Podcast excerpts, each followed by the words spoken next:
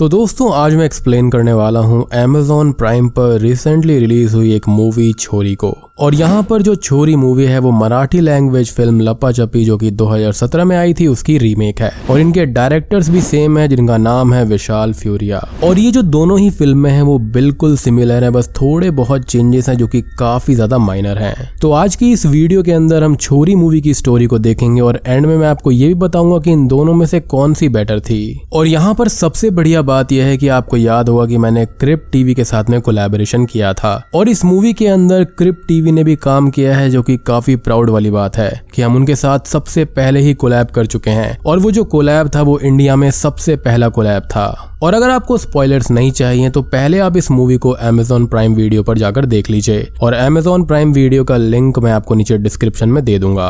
और यार, अभी भी मेरी तबीयत 100% ठीक नहीं हुई है तो मेरी आवाज़ आपको थोड़ी सी चेंज लग सकती है so please bear with. It तो चलिए, अब बिना किसी देरी के चलते हैं सीधा वीडियो की तरफ़।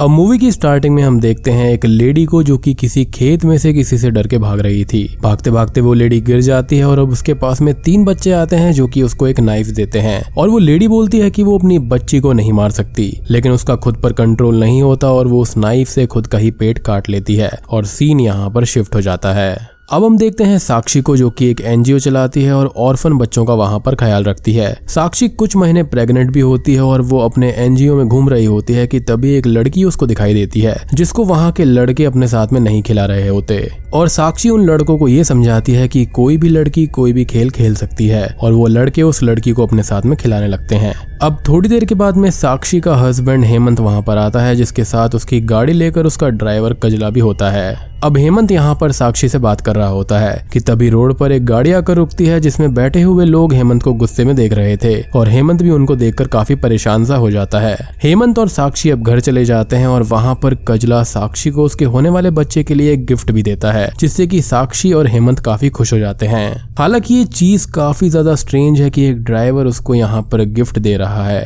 लेकिन इसके बारे में हम एंड में काफ़ी डिटेल में बात करेंगे, सो अब रात को साक्षी और हेमंत सो रहे होते हैं और कुछ ही देर के बाद में साक्षी की नींद खुलती है तो उसको मारपीट की आवाज़ आती है। और वो घबरा कर नीचे जाती है तो कुछ लोग हेमंत को बहुत ही बुरी तरह से पीट रहे थे और वो लोग किसी चंदेल नाम के आदमी के गुंडे थे जिससे हेमंत ने कर्जा लिया हुआ था। वो लोग हेमंत को 24 घंटे का टाइम देते हैं और पैसा ना मिलने पर उसको और साक्षी को जान से मार डालने की धमकी देकर वहाँ से चले जाते हैं। साक्षी इस बात से बहुत परेशान हो जाती है और हेमंत उसको ये बताता है की उसने बिज़नेस शुरू करने के लिए लोन लिया था, लेकिन प्रोडक्ट सप्लायर सारे पैसे लेकर भाग गया। अब साक्षी यहाँ पर सजेस्ट करती है कि उनको कुछ दिन के लिए कहीं और चले जाना चाहिए जिससे कि उनको टाइम मिल जाएगा और ये मैटर सॉल्व भी हो जाएगा। ऐसा साक्षी और हेमंत को खुद से ज़्यादा अपने होने वाले बच्चे की फ़िक्र थी। अब रात को उनके पास में कजला आता है और वो उनको ये बोलता है कि वो लोग यहाँ से 300 किलोमीटर दूर कजला के गाँव में चल सकते हैं, जहाँ पर गिनती के पाँच ही घर है और वहाँ पर कोई भी उनको नहीं ढूंढ सकता। उस गाँव के बारे में कजला ये बताता है की उस गाँव में एक घर तो उसका है और दूसरा घर उसके भाई का है।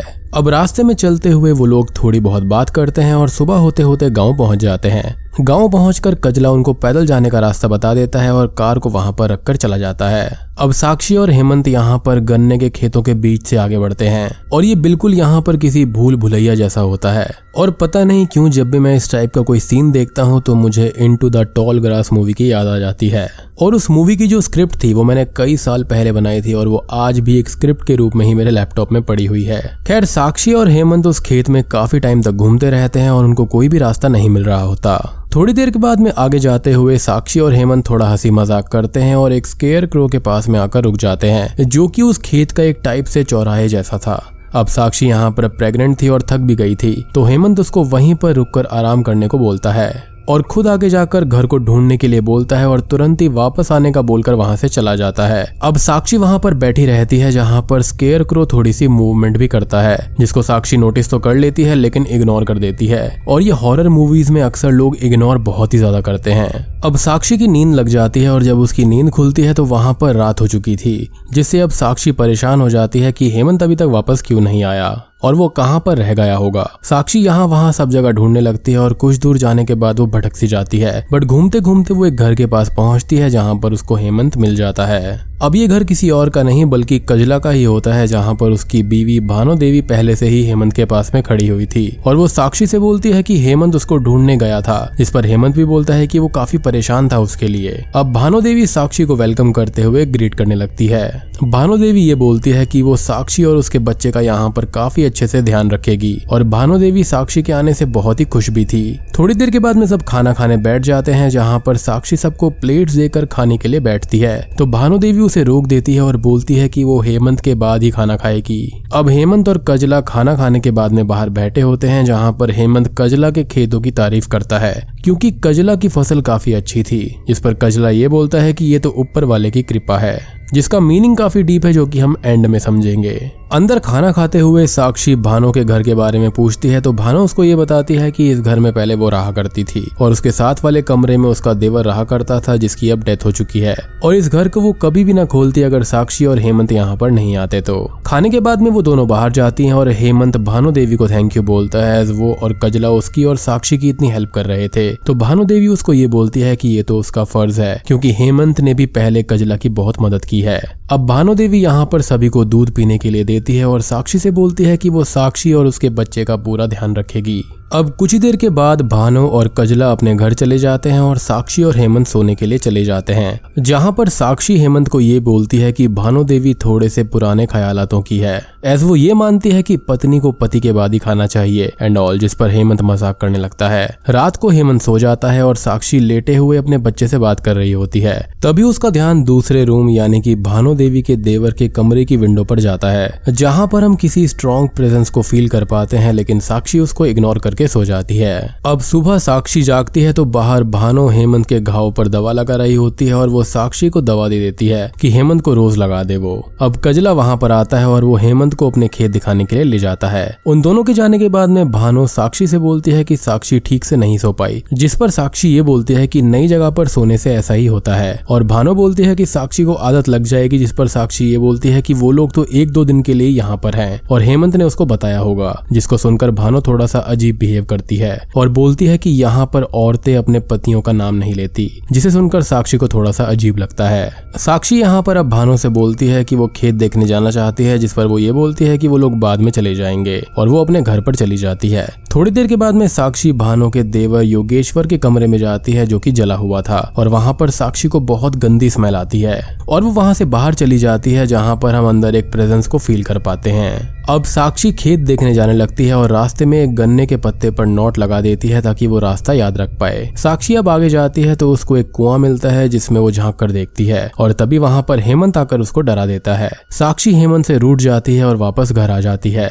घर आकर हेमंत साक्षी को बोलता है कि पैसों का अरेंजमेंट हो गया है, जिसके लिए उसको शहर जाना होगा और वो कजला के साथ में शहर चला जाएगा, जिस पर साक्षी बोलती है कि वो भी साथ चलेगी। लेकिन हेमंत उसको मना कर देता है कि अभी साक्षी का शहर जाना ठीक नहीं है, जिस पर साक्षी यहाँ पर उससे गुस्सा हो जाती है। कुछ ही देर के बाद में साक्षी उदास बैठी होती है तो भानु उसके पास में आती है और उसको उदास ना रहने को बोलती है, क्योंकि इससे बच्चे पर असर पड़ेगा। और भानु अब साक्षी और बच्चे को एक कहानी सुनाने लगती है। भानु कहानी सुनाती है एक गाँव में एक हरा भरा पेड़ था, जिस पर एक कौआ अपने परिवार के साथ खुशी खुशी रहा करता था। एक दिन उस पेड़ पर एक नागिन आ गई, जिसने उस पेड़ को जहरीला कर दिया और सारा पेड़ बंजर हो गया। और वो नागिन उस कौए के अंडों को खा लिया करती थी। और वो कौआ जब भी अंडा दिया करता, वो नागिन उसको खा जाती जिस जिससे कि वो कौवा बहुत ही दुखी रहने लगा। एक दिन उस पेड़ पर एक चिड़िया अपने परिवार के साथ में आई। अब कौवे ने एक योजना बनाई और उस चिड़िया के घोंसले में अपना अंडा रख दिया और अपने घोंसले में चिड़िया का अंडा ले आया। अब हमेशा की तरह नागिन आई और उस कौवे के अंडे को खा लिया, लेकिन वो अंडा इस बार कौवे का नहीं था तो उसका बच्चा बच गया, जिसके बाद में कौवे ने अपनी ज़िंदगी हँसी खुशी बिताई। अब ये कहानी सुनाते सुनाते भानो इमोशनल हो जाती है और साक्षी भी यहाँ पर इमोशनल थी। और भानो साक्षी को लाइट अप करती है और उसके बाल बनाती है, उसके हाथ पर बिंदी बनाती है और उसके साथ टाइम स्पेंड करती है, जिससे कि साक्षी को काफ़ी अच्छा लगता है और वो बहुत ही खुश हो जाती है। रात को अब भानो अपने घर जाने लगती है और साक्षी उससे बोलती है कि उसको भानो अपनी जैसी लगती है। जो कि साक्षी का बहुत ही ध्यान रखती है, जिसको सुनकर भानु देवी बहुत ही खुश हो जाती है। अब साक्षी अपने कमरे में जाती है कि तभी हम वहाँ पर पास में खड़े हुए एक बच्चे को कमरे में आता हुआ देखते हैं, जो कि थोड़ा सा झाँक कर भाग जाता है, जिसको साक्षी नहीं देख पाती। और ये लड़का पूरे सीन वहीं खड़ा था जिस पर हमारी नज़र नहीं जाती। साक्षी अब यहाँ पर हेमंत से ये बोलती है कि उसको भानु के साथ में अच्छा लगता है, और अब वो हेमंत के बिना कुछ दिन यहाँ पर रह लेगी। और वो भानु के साथ में अपना टाइम स्पेंड करेगी, जिसे सुनकर हेमंत बहुत खुश हो जाता है। अगली सुबह साक्षी जागती है, तब तक हेमंत शहर जा चुका था और साक्षी बाहर आती है तो उसके घर के बाहर एक लेडी बैठी मिलती है और ये वही लेडी है जिसको हमने मूवी की स्टार्टिंग में देखा था, जिसने की अपना पेट काट दिया था, जिसके कट का बड़ा सा एक निशान साक्षी उस लेडी के पेट पर देख पाती है। अब भानो वहाँ पर आती है और वो उस लेडी पर गुस्सा करने लगती है और उसको डांटने लगती है और साक्षी को घर के अंदर ले जाती है। अंदर भानो साक्षी को बताती है कि वो लेडी भानो के ही बेटे राजवीर की पत्नी रानी है। यानी कि वो भानो की बहू है। भानो रानी के बारे में बताती है कि रानी प्रेग्नेंट थी तब राजवीर बहुत खुश था और भानो भी जो कि रानी का दिन रात ख्याल रखती थी। भानो ने रानी से खेत में जाने से मना किया था, लेकिन फिर भी रानी खेत में गई और एक दिन गिरने से उसका मिसकैरेज हो गया और उसका पेट कट कर कर बच्चा निकालना पड़ा, जिसका जख्म रानी के पेट पर है। बट हमने मूवी की स्टार्टिंग में कुछ और ही देखा था, जो कि हमें एंड में पता चल जाएगा कि आखिर वो था क्या। और बच्चे के मरने के बाद में रानी सदमे में चली गई और दोबारा कभी भी बोली ही नहीं। और राजवीर भी शहर चला गया, जो कि कभी भी लौटकर नहीं आया। साक्षी को ये सुनकर दुख होता है और वो बहुत ही दुखी भानो को बोलती है कि साक्षी और उसका होने वाला बच्चा भानो का ही तो है, जिसे सुनकर भानो को बहुत ही खुशी मिलती है। अब रानी वहाँ पर आती है लकड़ियाँ रखने के लिए, जिसे भानु और भी डांटती है और बातें सुनाती है। रात को भानु अपने घर जाने लगती है और बोलती है की वो थोड़े ही टाइम में वापस आ जाएगी अपने घर का काम निपटा कर और वो आज रात साक्षी के साथ ही रहेगी। अब भानु वहाँ से चली जाती है और उसके जाने के बाद में एक छोटा सा बच्चा घर की चेन बजाता है, जिसको देखकर साक्षी उससे उसका नाम पूछती है और दूसरा बच्चा अब घर की दूसरी साइड से चेन बजाने लगता है। अब तभी वहाँ पर तीन बच्चे थे जो कि घर में यहाँ वहाँ पर भागकर खेलने लगते हैं, जिससे साक्षी भी खुश हो जाती है और वो उन बच्चों के पीछे पीछे जाती है। वो बच्चे छुपने लगते हैं और साक्षी को लगता है कि वो खेल रहे हैं तो उसके साथ खुश होकर वो भी खेलने लगती है और उनका पीछा करने लगती है। वो बच्चे अब भाग घर के पीछे चले जाते हैं और साक्षी भी उनके पीछे पीछे जाती है, बट तभी वहाँ पर भानो देवी आ जाती है और साक्षी को घर के अंदर ले जाती है। अब भानु साक्षी से ये पूछती है कि वो पीछे क्यों गई थी, जिस पर साक्षी उन बच्चों के बारे में बताती है, जिसे सुनते ही भानु परेशान हो जाती है। और वो साक्षी से बोलती है कि वो उन बच्चों से दूर रहे। और वो बच्चे बदमाश हैं जिस पर साक्षी को ये बात अजीब लगती है कि बच्चों से दूर रहने का क्या मतलब है। और वो भानो से बोलती है कि वो उनसे दूर नहीं रहेगी। तो भानो गुस्से में ये बोलती है कि रानी ने भी बात नहीं मानी थी और अब साक्षी अपनी मनमानी ना करे। साक्षी को भानो की ये बातें बहुत अजीब लगती है और वो दोनों रात में सो जाती है और जब साक्षी की नींद टूटती है तो वो भानो को अपने बेड के साइड में ही बैठा हुआ पाती है, जो कि थोड़ी सी टेंशन में थी। और साक्षी उससे पूछती है की वो यहाँ पर क्यूँ बैठी हुई है? तो भानु बोलती है कि उसको नींद ही नहीं आ रही है। अब अगले दिन साक्षी को फिर से वही बच्चे दिखाई देते हैं और वो पीछे के कमरे में जाती है, जहाँ पर इस बार वो बच्चे उसके सामने लुका छुपी खेल रहे थे और बार बार छुपते हैं और भागते हैं। साक्षी को वहाँ के रूम में एक रेडियो रखा हुआ मिलता है, जिसमें एक औरत की लोरी चल रही थी। उस लोरी के कुछ बोल ऐसे थे कि छोटी मैं लुका छुपी खेलने आ रही हूँ। साथ ही उस टेप में एक लेडी और कुछ बच्चों की रिकॉर्डिंग थी जो कि खेल रहे थे और काफ़ी खुश भी थे। अब साक्षी उस कमरे के अंदर जाती है तो हम उसके पीछे किसी औरत को खड़ा हुआ देखते हैं। साथ ही साक्षी के बाहर आने पर वो औरत एक बच्चे के साथ कमरे में खड़ी थी। अब साक्षी को वो बच्चे बहुत अच्छे लगते हैं और वो रेडियो अपने साथ ले जाने लगती है कि तभी भानो आती है और वो साक्षी से बोलती है कि वो उन बच्चों से दूर रहे, जिस पर साक्षी बोलती है कि वो दूर नहीं रहेगी, क्योंकि वो बच्चे ही तो हैं। अब भानु और साक्षी की रानी के ऊपर भी बहस हो जाती है, जहाँ पर भानु रानी को बहुत बुरा बुरा बोलने लगती है कि रानी यहाँ पर एक बोझ है और ऐसा वैसा। लेकिन साक्षी यहाँ पर रानी को एक औरत ही मानती है। भानु अब गुस्से में आ जाती है और वो उस टेप रिकॉर्डर को फेंक देती है और साक्षी से बोलती है कि साक्षी का पति हेमंत बेटा चाहता है और साक्षी के पेट में बेटी है, जो की भानु जानती है, जिस पर साक्षी बोलती है की वो हेमंत को अच्छे से जानती है और वो ऐसी सोच का आदमी नहीं है। रात को हेमंत घर वापस आ जाता है और वो बोलता है कि पैसों का अरेंजमेंट हो गया है और वो बहुत खुश भी था। साक्षी हेमंत से बोलती है कि वो लोग यहाँ से चले जाएँ क्योंकि भानो उनके बच्चे को लेना चाहती है। और साक्षी बहुत डरी हुई थी और परेशान भी थी, जिसको हेमंत काम डाउन करता है और जाने के लिए मान जाता है। अब वो लोग वहाँ से रात में ही जाने लगते हैं कि तभी कजला हेमंत पर अटैक कर देता है और भानो साक्षी को बेहोश कर देती है।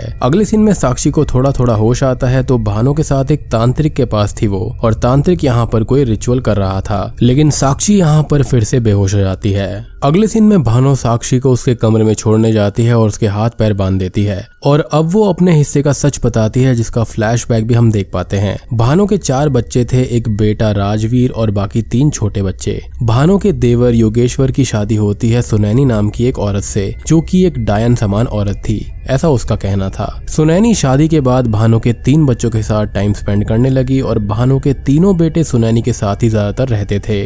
भानु के बच्चे उससे दूर होते जा रहे थे और सुनैनी उन बच्चों को गलत गलत बातें सिखाती थी। काफ़ी टाइम बीता और अब सुनैनी प्रेग्नेंट हो गई थी। एक दिन भानु ने सुनैनी को रोका और योगेश्वर ने भी उसको समझाया। लेकिन सुनैनी ने योगेश्वर का ही कत्ल कर दिया और भानु के तीन बच्चों को लेकर वो कुएँ में कूद गई और अपनी जान दे दी। काफ़ी टाइम बाद अब राजवीर की शादी हुई, जिससे सब बहुत खुश थे और अब चीज़ें गलत होने लगी थी। सुनैनी के मरने के बाद में उसकी स्पिरिट इस घर को हॉन्ट करने लगी और उसने ही रानी के होने वाले बच्चे को मारा, यानी कि प्रेगनेंसी के एट्थ मंथ में वो रानी को दिखने लगी थी।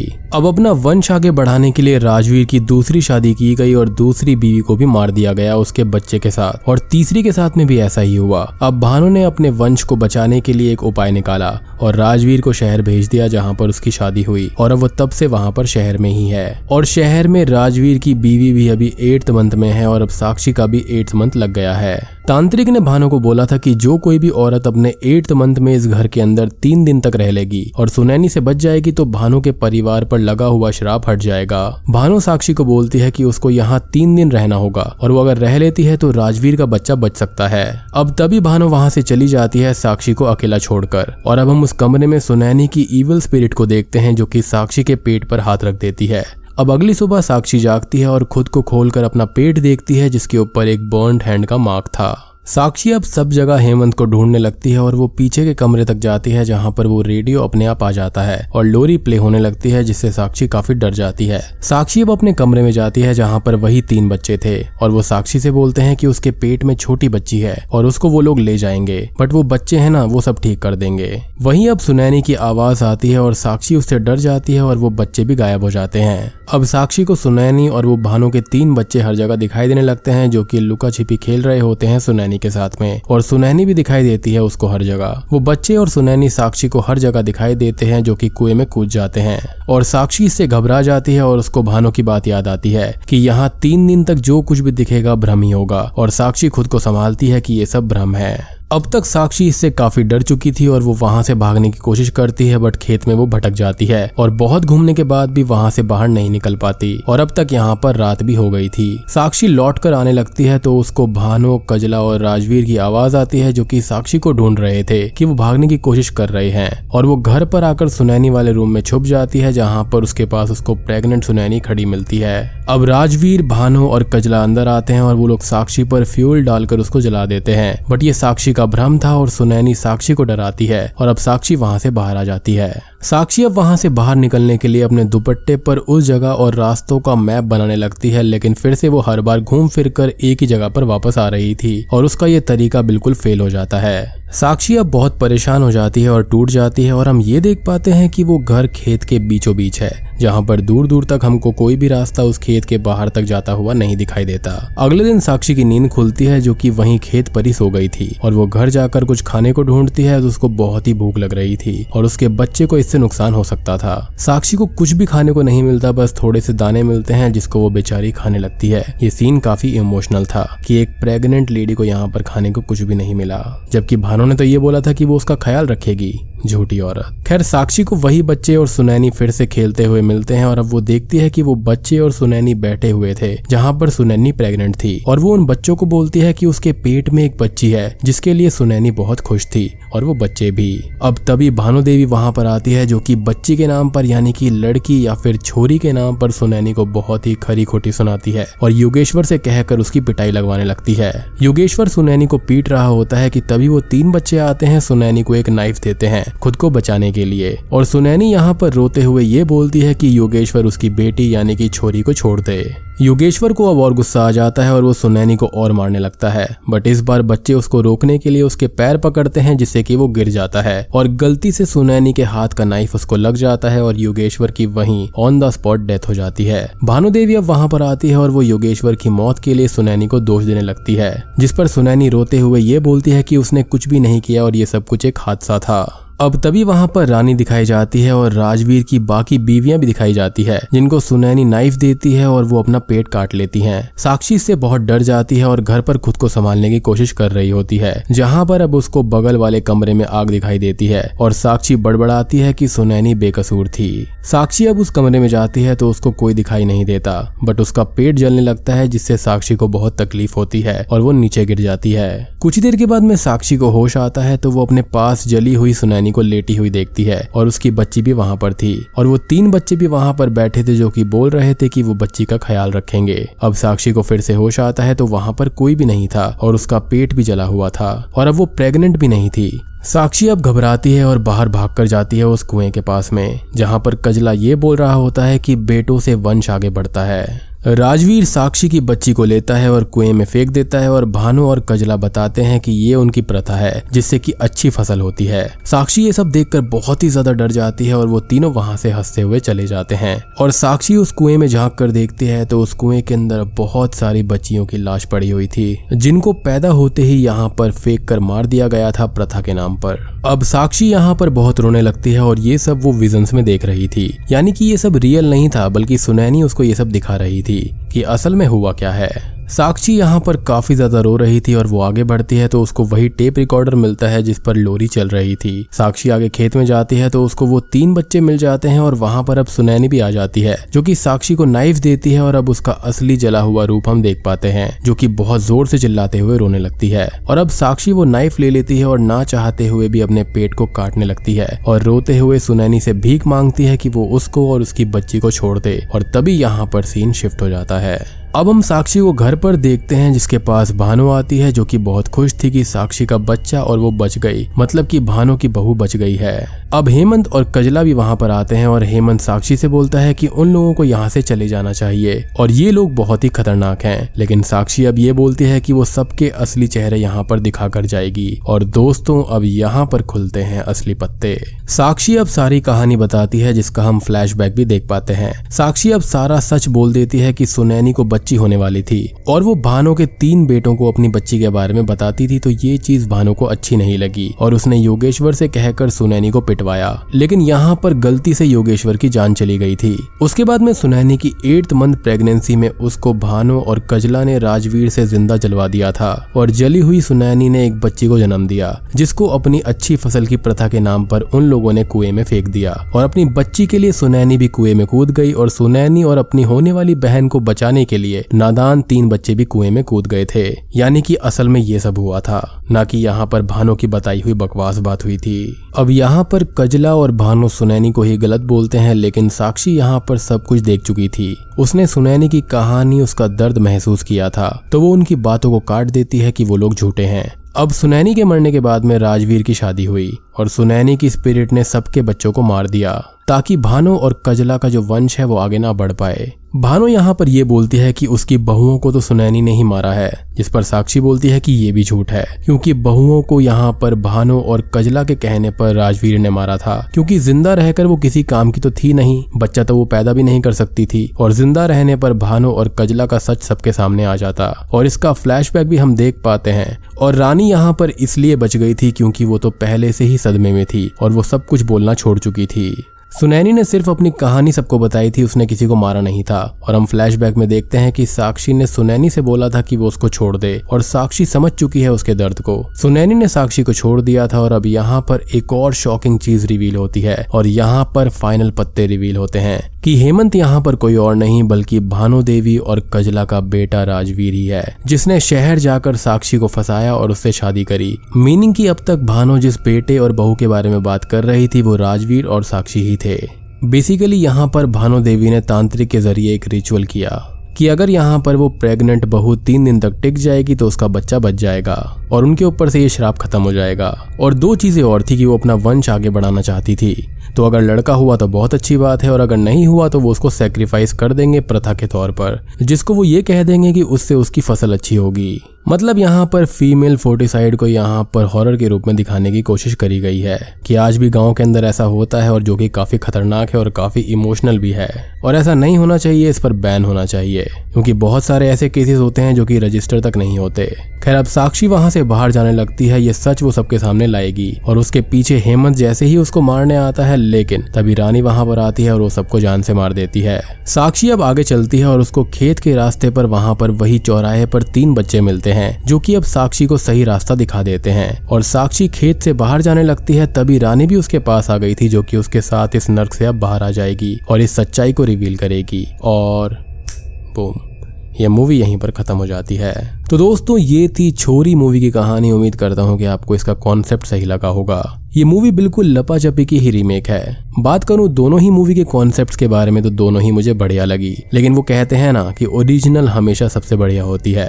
मतलब कि दोनों ही बढ़िया है, आप कोई भी देख सकते हो। लाइक अगर आपको ओरिजिनल चाहिए तो आप लपाचपी देखना। लेकिन अगर आपको थोड़ा सा मसाला देखना है बॉलीवुड वाला तो आप यहाँ पर छोरी मूवी को प्रेफर कर सकते हैं। लाइक यहाँ पर छोरी मूवी के अंदर स्टार्टिंग में थोड़ा सा बैकग्राउंड दिया गया था। थोड़ी एक्स्ट्रा डिटेल्स थी।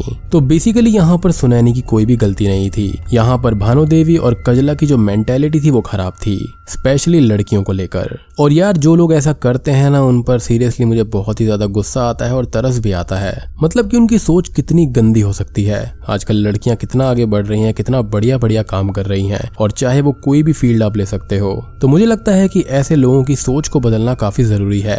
खैर, आप मुझे कॉमेंट में बताना की आपको लपाचापी मूवी अच्छी लगी या फिर छोरी मूवी बेटर लगी। वीडियो पसंद आई हो तो लाइक कर देना, चैनल पर नए हैं तो सब्सक्राइब कर लीजिए। तो मैं आप सबको मिलता हूँ अगली वीडियो के साथ में, तब तक के लिए।